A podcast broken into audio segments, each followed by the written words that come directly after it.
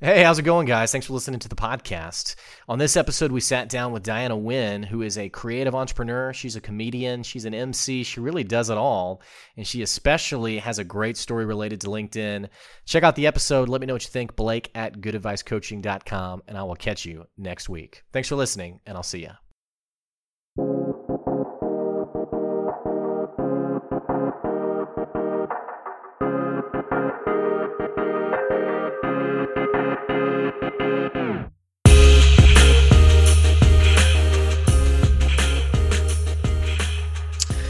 Well, good morning, everyone, and welcome back to the Blake Benz podcast. I say it's good morning because it is bright and early, and I am sitting on a Zoom call with my friend Diana.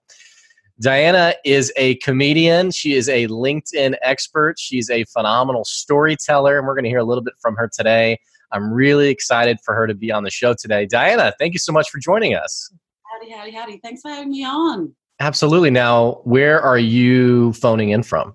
Uh, I am uh, in the middle of my LinkedIn tour. I am now in Toronto. Just had a LinkedIn local Toronto with Bobby Umar, and um, yeah, I'm halfway through the uh, through going through America. So you've caught me at the right time. This is my rest day. Okay. yeah. Well, so you're halfway through. So okay. So now we're like, I'm like, okay, this is a whole world I don't even understand. So you're on this LinkedIn tour what the heck does that mean? Okay. So for me to be on LinkedIn, um, it's not just about content, it's about community. And so when I got into LinkedIn, I got quite addicted to content making and by the comments, by people being engaged on my content. So I co host LinkedIn Local Melbourne, where we bring people who make video on LinkedIn together once or twice uh, or three times a year just to talk about LinkedIn video. And so in every city in America and in Toronto, they have exactly the same thing. So I was able to set up um, my trip around these LinkedIn locals. So I've been speaking at LinkedIn Local LA, LinkedIn Local Dallas. Uh, Toronto was last night. There was over 100 people talking about LinkedIn. It's amazing how cultish this is. And, um, and um, I'm heading to Washington, D.C., New York, and San Fran to round off the tour. Uh, yeah, so this is an Australian girl just dancing around Northern America. Okay, and I, you know, for anyone who hasn't seen one of your videos, uh, so you know you have the comedian title, and so me being like the you know super judgmental person, I'm like, okay, let's see how funny this person really is. And I watched your video on, I think it was your mom asking you when you were going to get married and and have she wanted babies or something. And I, I thought it was hilarious. I thought you were great. The thing that was really interesting to me is you had a ASL, you had a sign language person right there, which I didn't. I guess I've just never seen that before. Really?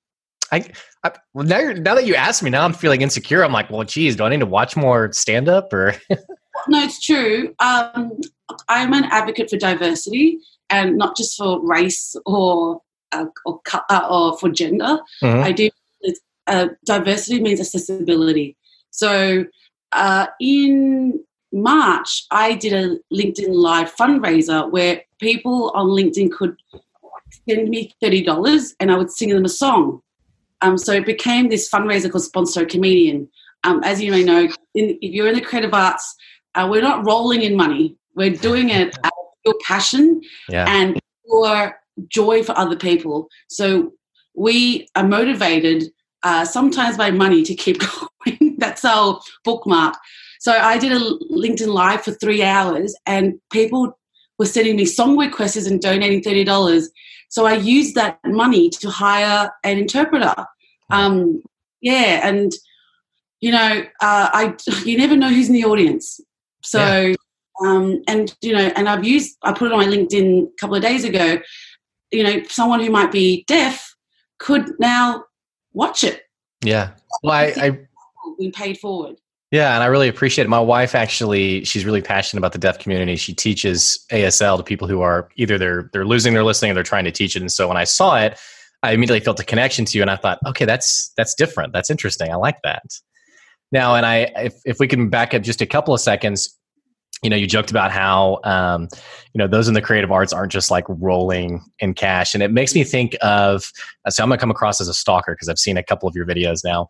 But I also loved your video, and I can't remember what it was called. It was something like Let's Talk or Let's Be Honest. And you just talked about the entrepreneurial journey a little bit. Just, just, hey, I want to buy a house for myself one day. I want to, um, you know, it's, it's, and it's kind of this weird dichotomy of like, uh, okay, I'm not like a greedy, awful person, but like, dude, I want to have something. Like, I want to have, and I think sometimes balancing those two opposites can make people feel uncomfortable sometimes. And I appreciated you just being really open and honest about it. Yeah, I, uh, it, it's also coming from a second generational family. Like, my mother came to Australia by boat. And so when they've come by boat, they kind of chuck all these expectations for you to be successful so I had to carry a lot of that in my childhood to uh, you know, succeed at a, a, level that my mother thought that was success for coming on a boat.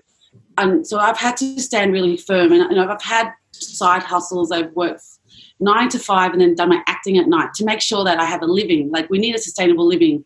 I, I, I, I am an adult. I'm not going to live in a, a house, you know, with a broken toilet. No, I, I am 34 years old. Yeah. And so, the, for the first time uh, in my career, uh, in the last three years, I have been a creative entrepreneur. I have not worked in hospitality. I have not worked in retail. I haven't been an Uber driver. For the first time, um, my salary has just come from the arts, and it took me a really long time to get there. That yes. sounds scary. It is scary. It yeah. is. I've you know I've worked with refugees for nine years, a government job.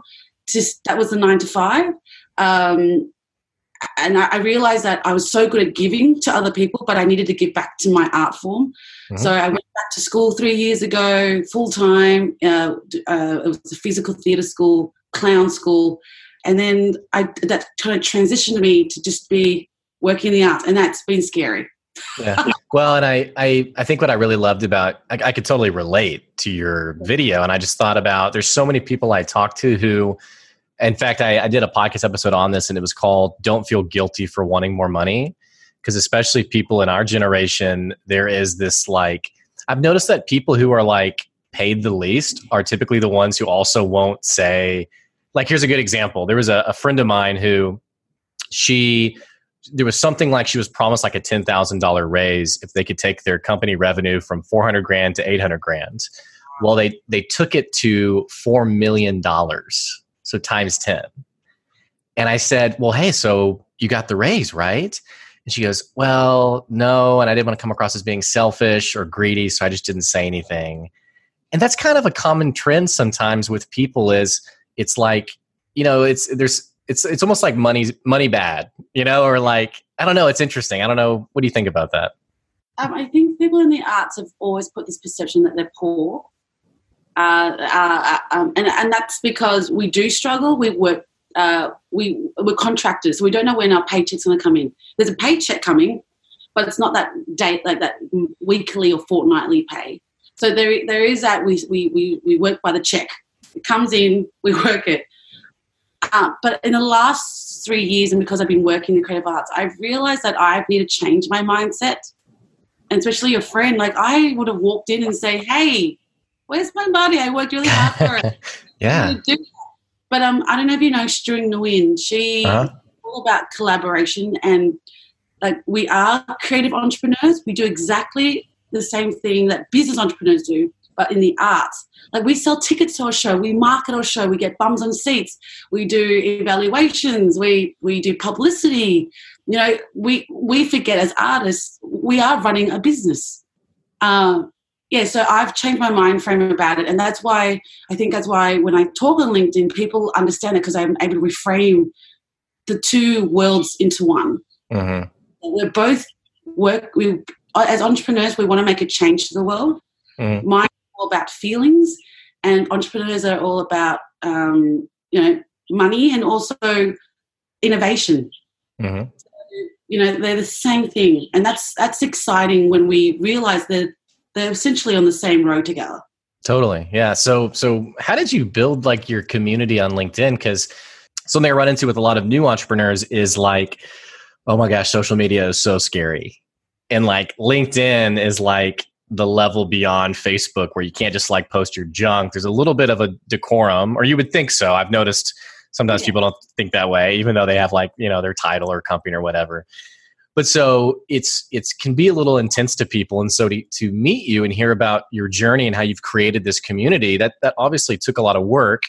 And it probably took a lot of just you being really creative about engaging with people. So especially for like the new entrepreneur who's never done something like that you know how did you how did you do that how did you get into that and and also maybe why why has that even been important um i i'm a i've realized via linkedin and being on linkedin for the last 20 months um, my purpose has been about connection um so when you're given a platform that is t- entirely built around connection community it's addictive so I got onto LinkedIn in October 2017. So it was like three months after LinkedIn got got the application to do the video. And I was doing the one-off videos once a week. You know, I was like not taking it seriously. Uh, but I was I kept watching Northern American content, and they were going hard. Like they they knew this was this is magic, and so I was really inspired by it. And I was like, I don't want to be left behind on this train. So on January the 1st of 2018, I made a promise. I'm going to make a video every single day in the month of January. And I did. And what happened was, I was, I was thinking about um, our discussion for today. What I was thinking about, what happens when you're when you're uh, in emotion, is that you start not caring what you look like on video by the 14th video, and you're just whipping it out. That's it. Take a video of yourself. You, are cutting down these barriers of yourself. Oh. Uh, and I just found I got addicted to it. And this is my, so crazy for people to think. They think I've got a high energy, that I'm so confident. But I'm a theatre trained actor. I'm not a not a screen actor. So it those 31 days really upped my game on screen. um, and I saw the rewards of it when I started getting ads auditions and I got them and I got TV work because I had now learnt how to be me on screen instead of being, oh, this is what an actor looks like and this is what they do. I became myself, and then the person who hired me was like, we want her. So it really shaped who I was. And after January, it went hardcore. I started making two videos a day. Oh my gosh. I can't even imagine. Golly. I know because my brain is creative. It was uh-huh. what's the next video? And because I was so quick, like people are so surprised when I produce videos. I do a full edit. I do it so quickly because when I shoot a video, I already know what the storyboard looks like. It's like when you do a movie, before they shoot the movie, the director and the cinematographer already set what they want to be shot, right? And then they shoot it and then they give it to the editor. So um, when you shoot a video, you should already have in your brain what it looks like. So I was just very quick. Yeah. I love it.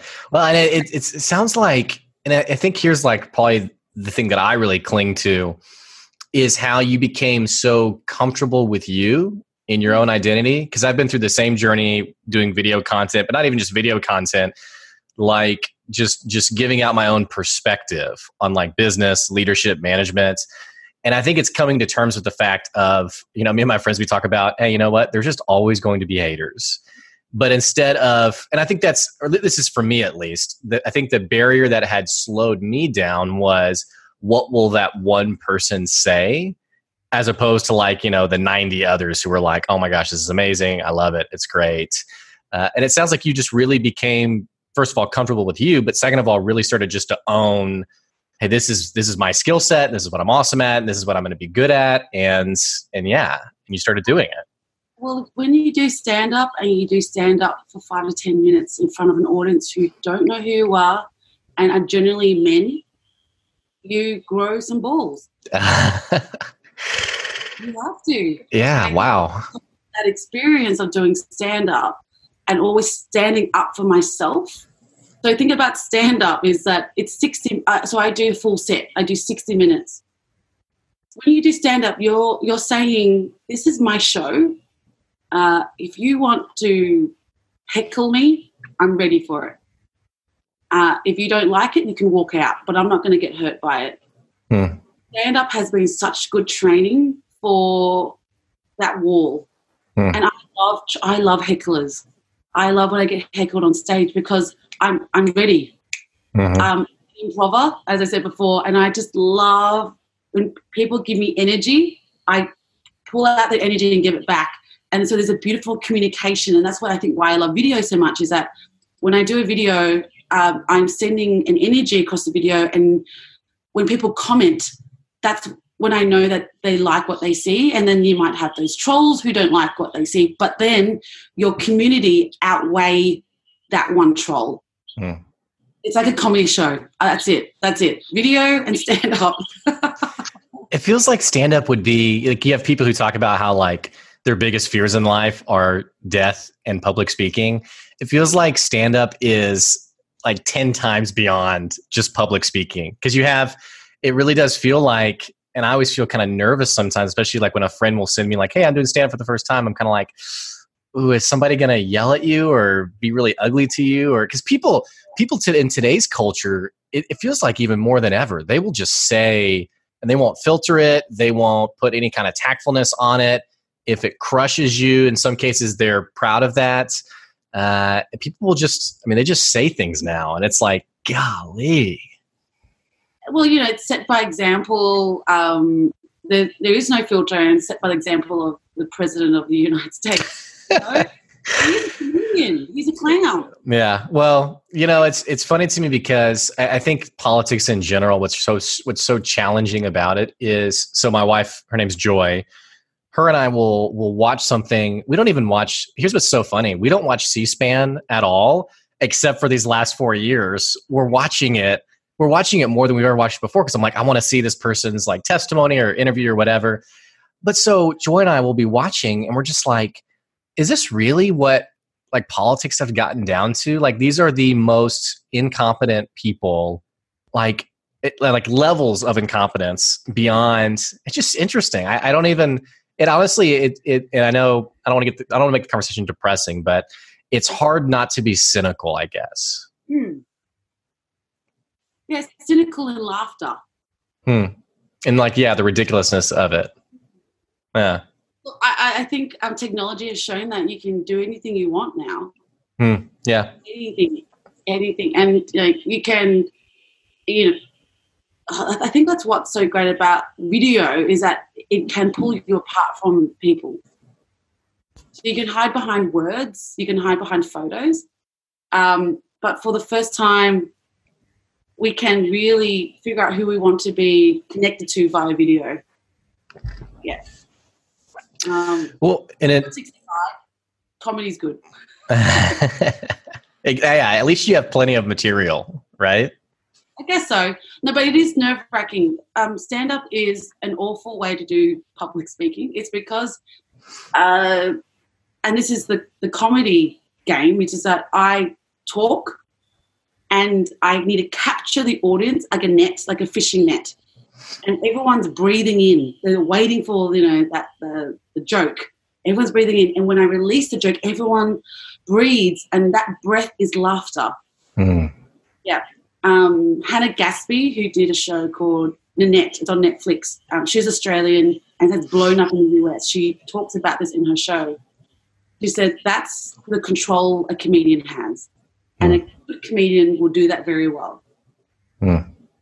So, so since you're a connector, obviously you love that feeling of of um, connecting with the person. You've talked about how you enjoy doing that through video as well. It it makes me think about so so I've I've been a little um, rude on this topic of like networking, for example, where I get really annoyed at people who it's like it's like yeah, I went to this networking event and it was a total waste of time because no one bought from me like right away or no one gave me money right away. And I've noticed that especially for like new entrepreneurs that people don't understand networking in the sense of you're making actual like sustainable relationships and that's how you build a brand in a, in a business what do you think about that what's been your experience with networking um, talk to me a little more about that So our LinkedIn local Melbourne, which I co-host, um, there are rules. So there is no pitching, no selling of your product. It is basically just human beings hanging out, learning from each other. So that takes away the oh, the car salesman feel. yeah. right. Um, I recently did have a friend try to pitch me a coaching program, and I immediately said, "I said stop. I've only known you for ten minutes, and you're already getting in. You're, you're already impeding on my space. Um, let's talk first before you sell." And I think it was a good lesson for me, good lesson for them and myself uh, to hear how that sounds like and you know, it was the pitch happened in 10 minutes and I already was feeling, ah. And it was good feedback for them because they then heard my feedback. They could see that I was physically reacting to it. And I wanted them to see that. I didn't want them to go and do that to another person, not learn from it. Um, but yeah, it's, oh, it's oh, LinkedIn is always pitching, isn't it? Uh, on messages, on our videos. Um, do, and someone did ask me about how do I create my content? Like I've got a business, I want to sell my business, and I said, well, these days we're not buying businesses anymore; we're buying the person. Hmm. Yeah. So, yeah. Well, it, it. Sorry. Go ahead. Yeah, we're buying we're buying the uh, person and their values and why we want to work with them. Well, I had a I don't know if you know Lila Smith, yeah. but I had I had her on the podcast and she talked about Jennifer Garner and how much she loves Jennifer Garner because Jennifer Garner is posting videos of her like eating cereal and just you would you would think maybe even like mundane things, but it's like, oh my gosh, this is a real person.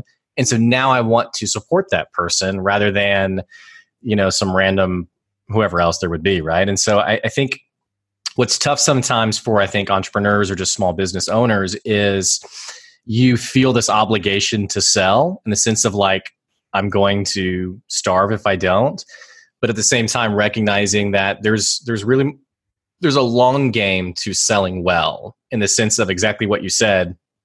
People buy from who they know and ultimately who they trust.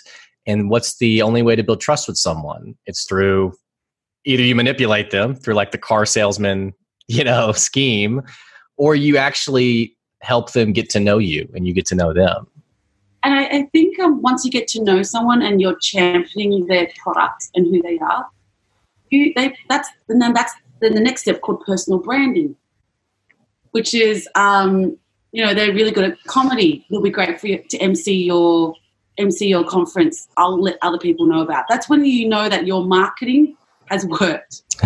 it, it, it, it, extends the second and third network. Hmm. Yeah.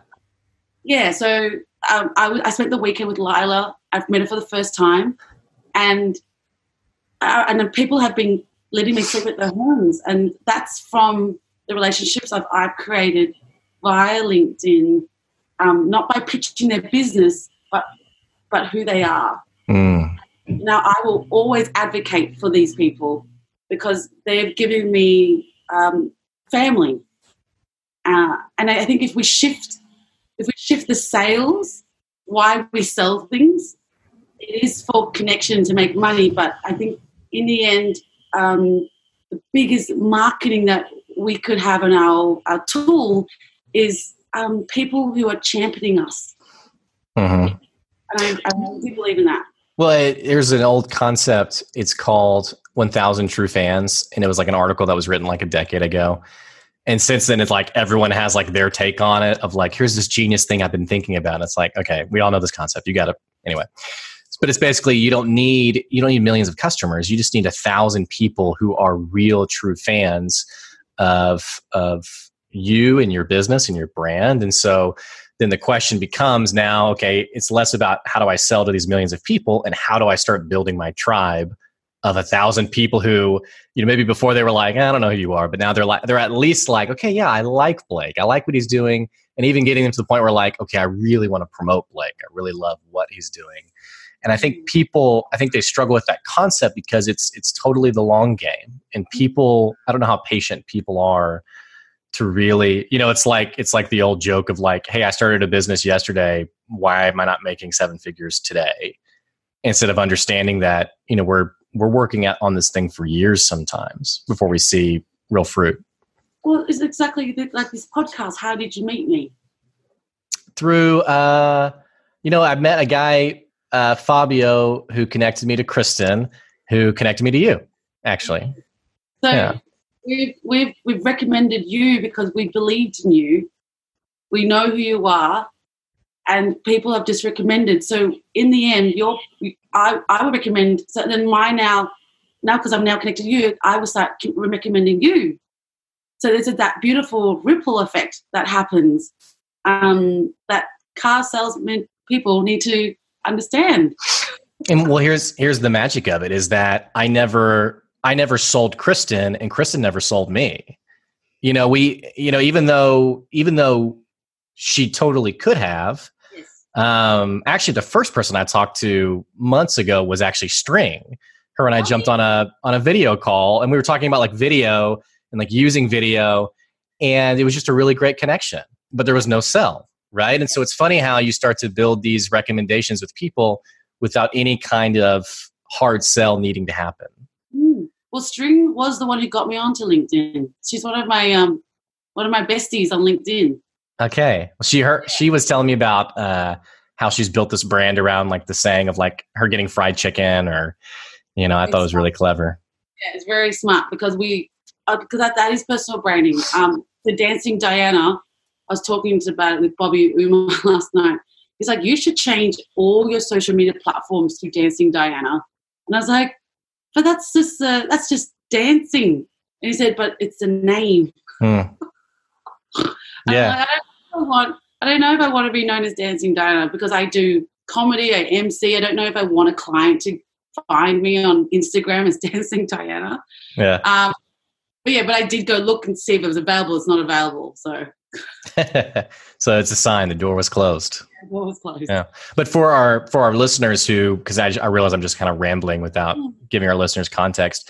So, uh, uh, String, she, her and I were talking about building a brand, and she mentioned how she would always joke about fried chicken, eating fried chicken, getting fried chicken, and now it's it's it's gotten to like almost a meme level where everyone can really cling to that and they you know when she jokes about fried chicken they associate it with and even when they're know what she talks about is as as her people like are out just eating somewhere when they they've she's created this association now where they see like fried chicken on the menu and they're like oh my gosh string you know and so it's it's this really clever and i know for my listeners it probably sounds kind of hokey but it's really clever how she's done this to the point where again you see fried chicken and it's like oh my gosh yeah string yeah so uh, and uh, recently I, I started a kind of a funny joke thing about funny Keanu Reeves because he's hot right now. Yeah. Right?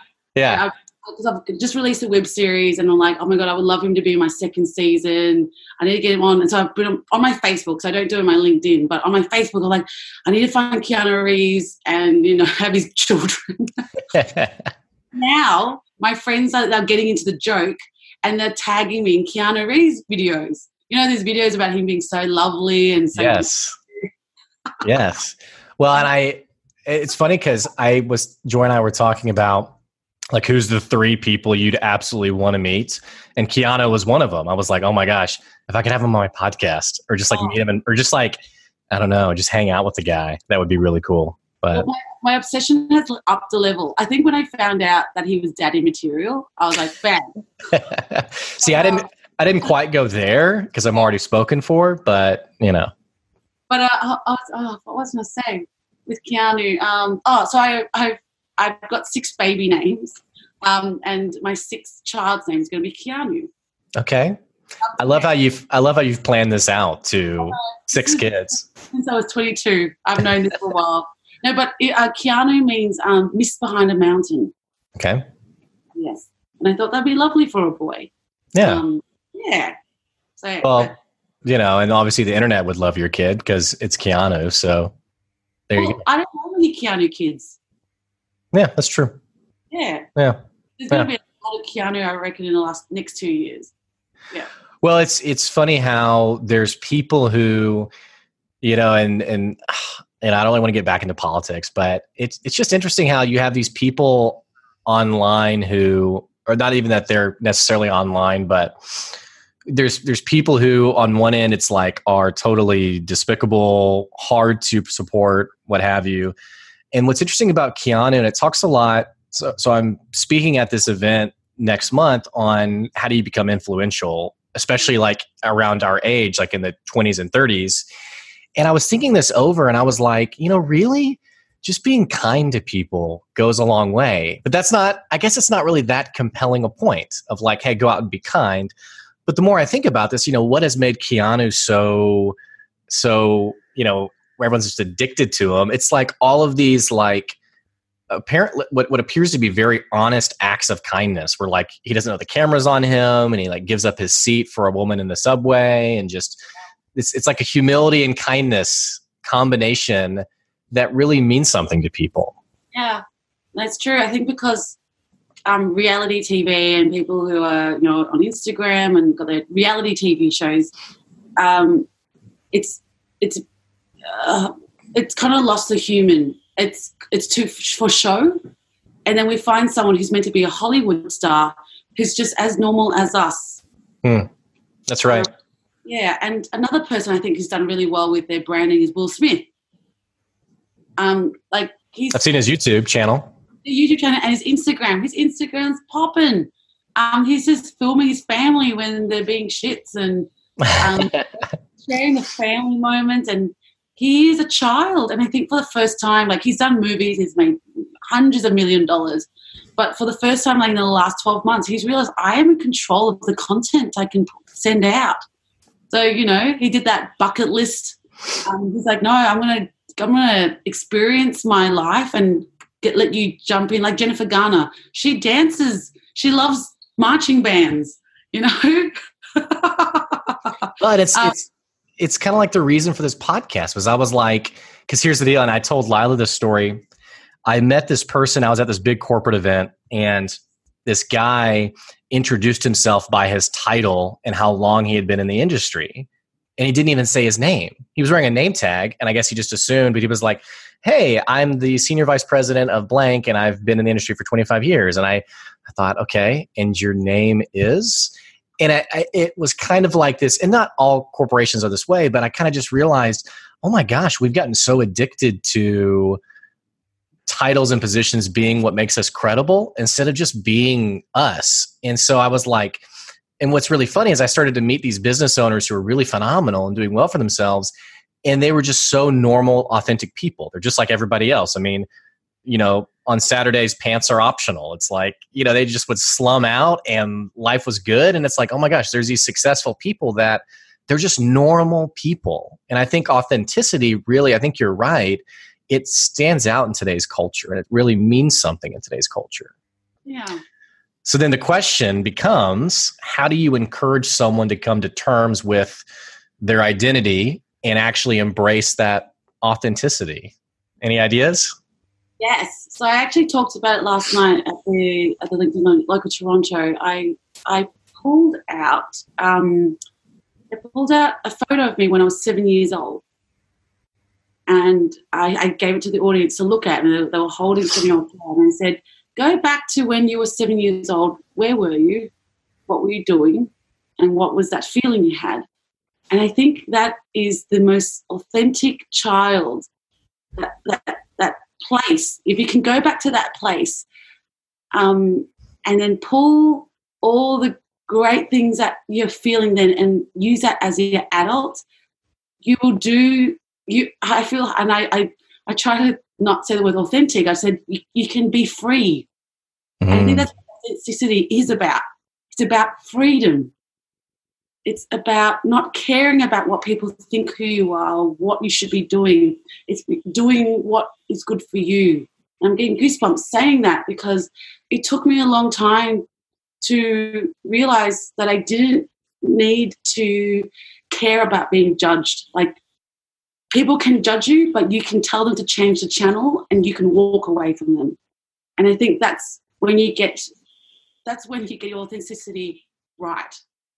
Well, that's that's the breakthrough, right? So, like, how did how did you flip that switch? Like, what was the like? I, I feel, I feel like some of my listeners even are listening and, and thinking like, oh my gosh, yeah, I I want that. So, like, what's what's you know, there's not like a hack to it. I mean, how did how did you do it? If you had to talk about my journey on LinkedIn and how I hacked LinkedIn because it's a business platform and, and a creative comes in and creates havoc by dancing on it. That's probably the maneuver they did. So String talks about candy, which is what attracts people's eyes. We are we are very visual people. Um, so what I ended up doing was start dancing and started to mess up with people's visuals on what LinkedIn is meant to look like. And through that, I was showing them that um, I can be a fool and be free and just, you know, just go for it. And I don't do perfect dance moves. I don't do choreographed dance moves. to no sound sometimes. Like I went to Japan and the sound of the birds chirping was my soundtrack. And I dance with no sound on. And I'm telling people, you don't need to be a professional dancer, but you can be a professional human being. You can be in your body. And that's why I love dancing so much because we can all do it. We don't need to go do a class. We can all sing a song in the shower. We can all tap into things that we did when we were seven. Like I used to, as a child, um, like I had a very disruptive childhood. I remember my escape was to sing songs while walking home with my school bag and and I still remember, you know, walking on the cracks and you know, dancing while singing my original song. That's why, for me, my childhood, if we can tap into our kid that was so curious about life and not scared about getting hurt, and then take that into our adult world that we're in, that we're told this is the correct way, I think we can break so many forms. Mm. Yeah. So uh, I, I capitalized on Dancing Dinah, and that's why I've got a following because people are like, she's just being silly and she doesn't care. Mm-hmm. People are attracted to that. And I didn't realize, and I just thought it was a, an attention seeker thing. But then people started coming, commenting saying, Thank you for being so much sunlight. Thank you for being, um, thank you for making me smile this morning. I needed it. And then I realized that my purpose wasn't to dance um, it was to bring uh, to bring some joy to other people's lives.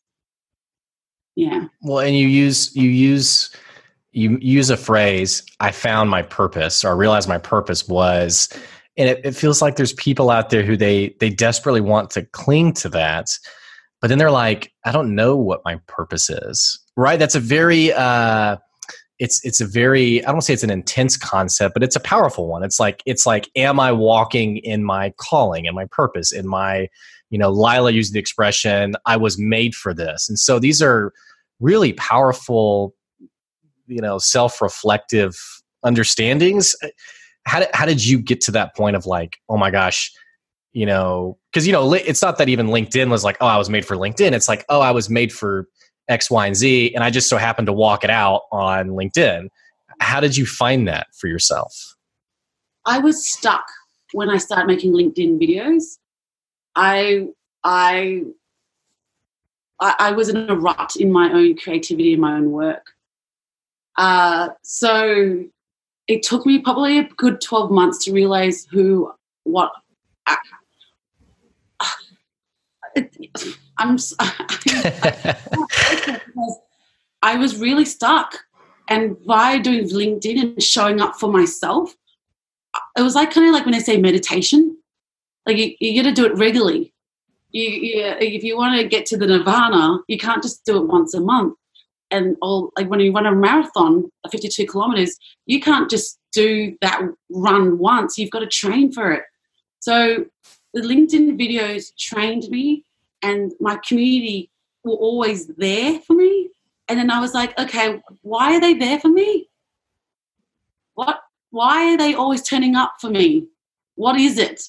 And and then, um, and this is probably deep. I was in a very bad relationship as well. I was in a very uh, chaotic and um, toxic relationship, and it was very jarring with the content I was pushing out. Mm. So people like joy you're so joyous and then however my personal life i was in a relationship where this person didn't see that they actually made me um, they made me go deep into the ground and made me feel shit for who i was And I feel like um, the people that I met on LinkedIn, they kept going, "You're so beautiful," and "Your light," and the sun. And then I was in this mind warp of like, no, but why the person I love doesn't see that? And I think oh, it's been such an amazing journey. That's why I'm so addicted to LinkedIn and video content. I really believe that um, by showing up for yourself, you are taking care of yourself and figuring out who you are. And I eventually got rid of that relationship only six months ago. Wow. Um, and I really, really, I say that the LinkedIn video or making video content helped me flush that out. Mm.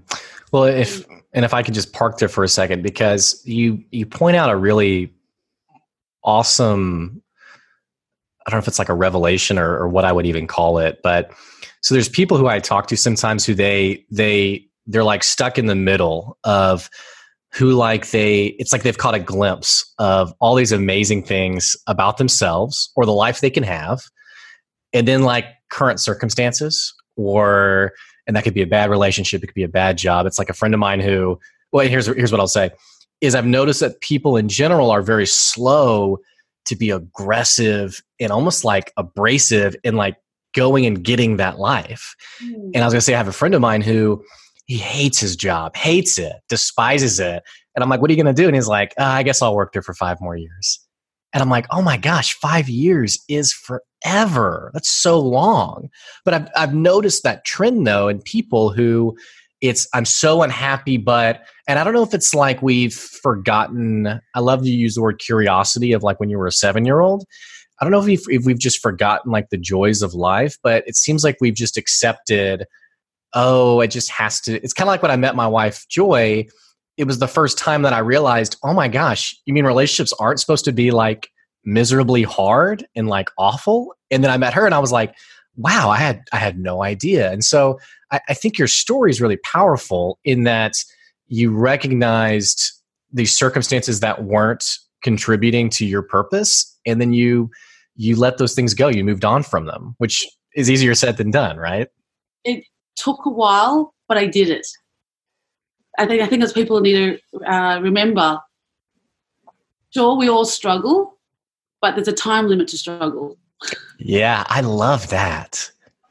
I need to call people on that. I love that. That's really good. You are making the choice. So I had amazing friends, LinkedIn friends like Nora and Kiki and Tima, who are my LinkedIn girls in Melbourne. And they always boost me up. They sat front row in my comedy show. They mm. said, You're a beautiful person. We believe in you. And I, and I think when people kept saying that to you, you're going, What is that? What is that bad omen that's over there? and um, and because of these people, these new people who had no idea of my past life, but could see who I was presently. They didn't have any judgment of who, who Dinah was five years ago, mm-hmm. but they saw who I was now, transmitting my energy via video. They said, You're great. You need to decide when your struggle ends. wow. they, there's no, they, look, it's true if someone tries to push you over the cliff, you're not going to go. You need to push yourself. So I've and friends I've had for 25 years, they just knew that I had to do this on my own. No one was going to hold my hand in it, and that's why I feel so more powerful in myself because I made the decision and I had these people behind me waiting. And those are your true friends. Yeah. yeah. Well, and I, I feel like true friends also will um, you know they'll they'll give you the hard truth but i loved how, how you're in your story they also respected the process of you having to walk through it like so joy and i sometimes will give advice to people and then after the, after we're done like having dinner with them or getting coffee or whatever joy and i will be like okay yeah they're still going to do they're still going to do the opposite and it's just because people people a lot of times they just have to it's not because i don't mean it like in a judgmental way because Joy and I have friends who, even to us, who are like, why are y'all doing that? And we're like, we're just dysfunctional. Who knows? But it does feel like there are certain things you have to just walk through yourself and for things to click just for between you and this experience. And um, hopefully, you know, it clicks a little faster than you know whatever trauma or damage that can happen when you I, I, and i love the way you put it there's there has to be a timeliness on staying in your certain circumstances mm-hmm. um, and I, I think even that for people who are trying to think of like a very practical like how do i move past whatever that thing is maybe maybe putting a in date on it is a very tangible but powerful thing that people can do. I don't know. I'm not a therapist so i have no idea. Too, but we live in our lives i guess and we, we experience things and what we can do is share experiences and people can take it or leave it. Right. I think that's powerful in itself and that's why i think linkedin has shown that you can show up and tell a story and it might not connect with everyone, but I might connect with 10 people. Mm. And um, yeah, I, and I, and it's like meeting you, um, you know, with, I feel very connected and I felt so um, free to tell you my shit. you know? um, yeah. Love is hard. Love, love is yeah. all around, whether it be friendship or a, a, a partner or for your children um, we all want the best for each other, but in the end, and I think that's what LinkedIn is showing is that you got to do it for yourself. Mm, yeah. Show up for yourself. No one's going to make that video for you. No one's going to tell your story, and that's why um, I've been really like sending it out. Is that the reason why I love LinkedIn so much? Is because of the women. For the first time, women can say whatever they want mm.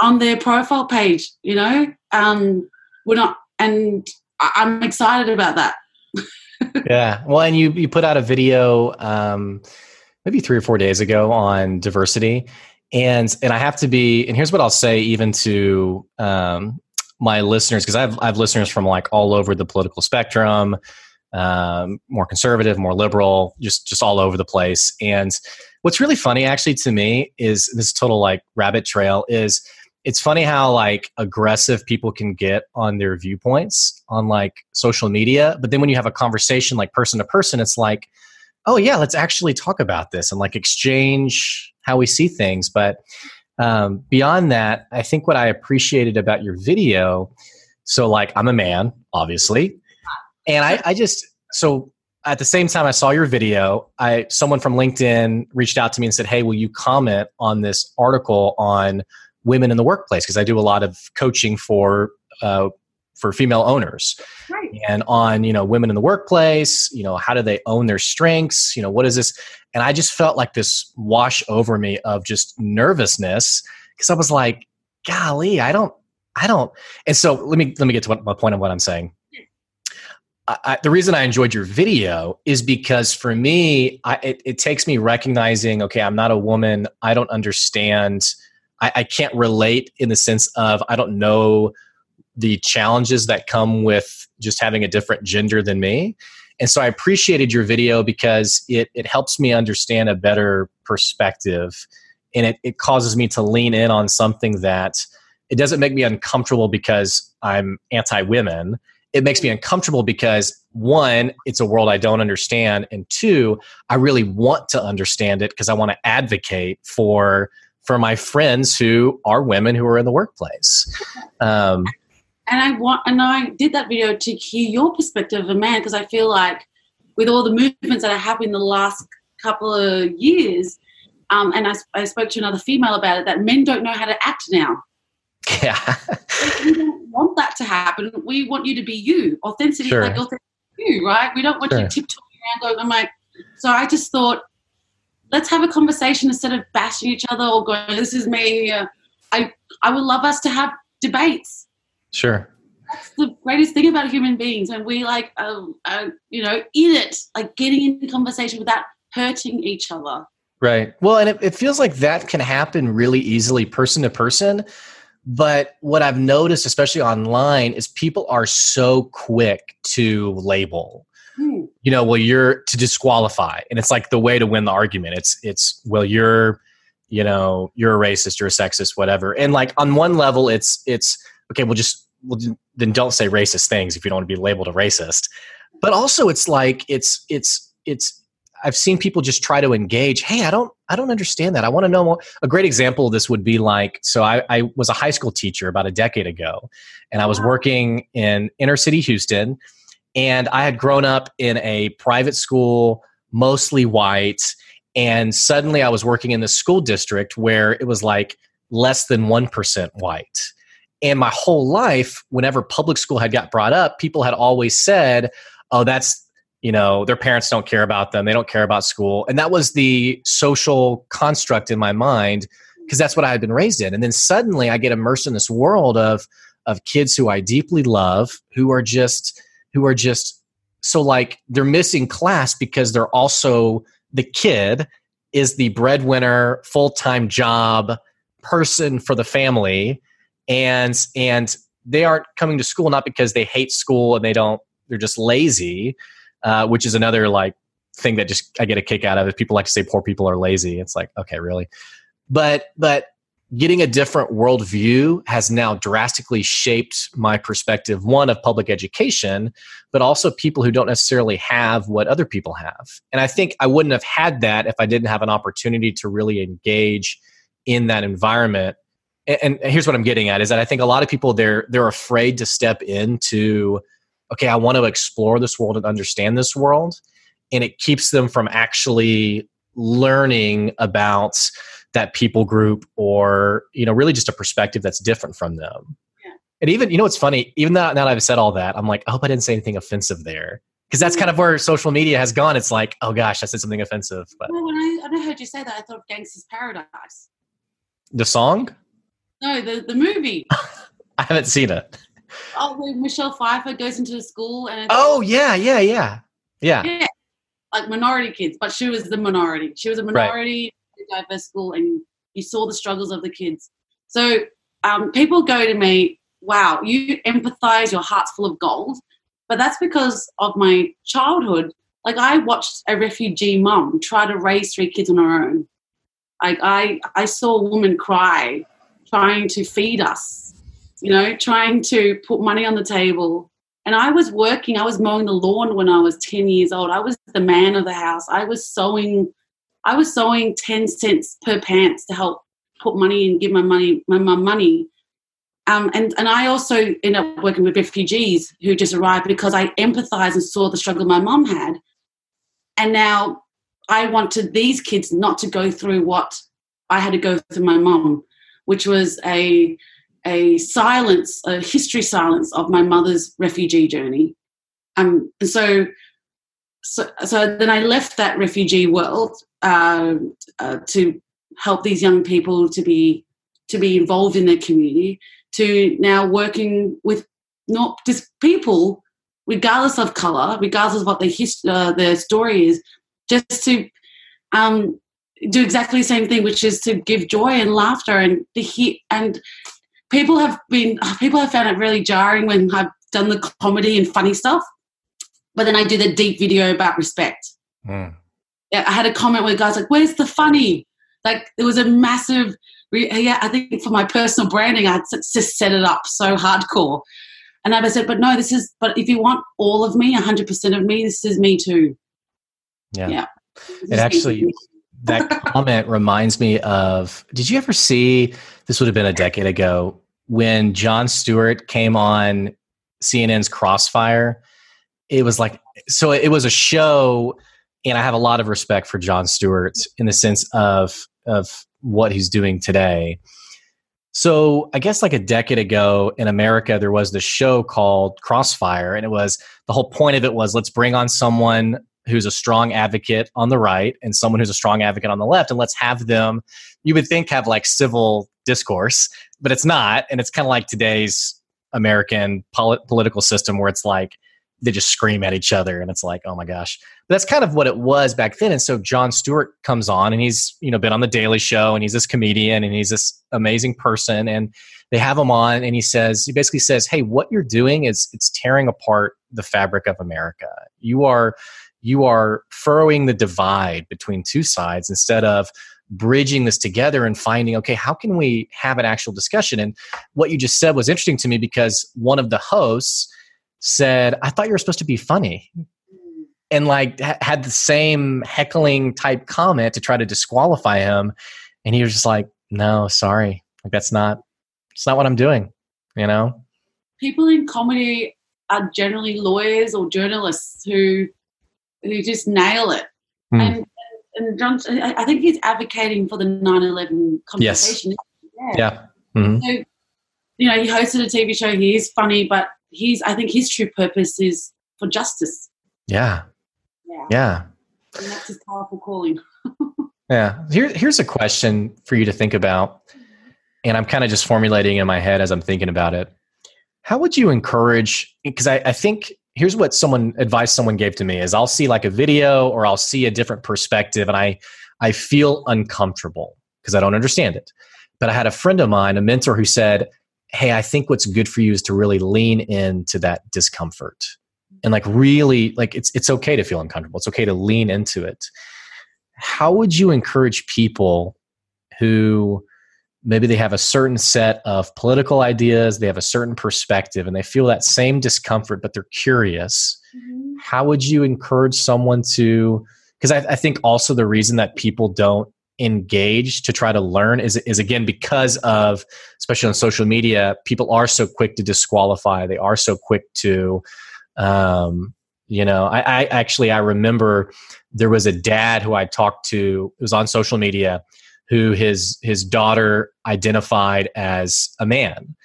And i asked the question hey i'd love to learn more about that because i don't i don't understand that and I and the the dad was actually really incredibly like, yeah, let's talk about this. I want to explain what I think about this. But a third party commented and was like, "You are the biggest bigot I've ever met." Mm. And all I had asked was the question, and I'm not, I don't, I don't feel like a lack of justice. I'm not like telling the story, so it's like, my listeners, please tell me I'm amazing. But I remember, I remember thinking the dad and I are having this great dialogue, but this third party is very angry. And so, how does someone in, start to engage in an area with its diversity, whether it's just something they're not familiar with, how do they engage without the fear of the fear that prevents them from actually making that engagement because of what people might say, how they might be labeled? And I know that's kind of a heavy question. I don't. Hmm. No, there's there's still a point I can give you. Uh, well, uh, even hearing from what the discussion with your dad is that you got the correct source, right? Right. Um, yeah. So, and then from that, that's that's where you go. Well, the person I was interviewing uh, was happy with my interview, and maybe you need to do your own reality reality check. um, but yeah, I've had a lot of questions about how do I talk about things that really deeply affect me, and I want to help people. And uh, my tip is everyone has a story. Everyone has had some kind of trauma the one thing that the audience want to make sure is that are you okay when you've told this story? Because the worst thing that could happen is that the person listening or receiving it going, oh my God, are they okay? Like, oh my God, should I call them? Like, that's and that's why um, with stand up, like you, you go deep into stories, but you always come out with the laughter. And then the laughter tells everyone, we're okay. I've processed it, right? Mm-hmm. So you use you apply it to that too. You tell the story, but you make sure that at the end you you are assuring the audience that you are okay. Mm. You've got people around you, and you've processed it. And if you've got those two things, people behind you, and you've processed it, it's going to be fine. Mm. Yeah. Yeah. Well, and it, it, it feels like again, it goes back to being okay with not everyone will cling to your messaging or will appreciate your perspective. And you know it's funny how i can say so like related to business for example or like leadership or like management i could say like a sentence about how do you manage people.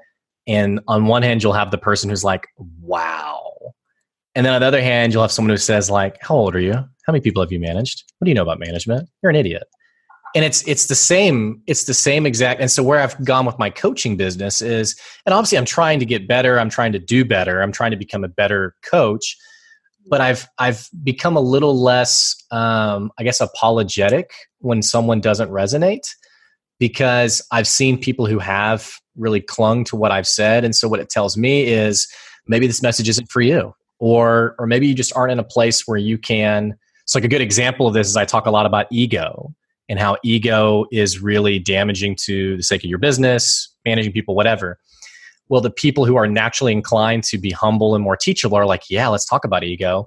But the person who is threatened by that is, probably the person who really loves their ego and loves what it has done for them professionally. And so I've tried to be less um, make decisions based on what that minority of people say. And I guess you have to.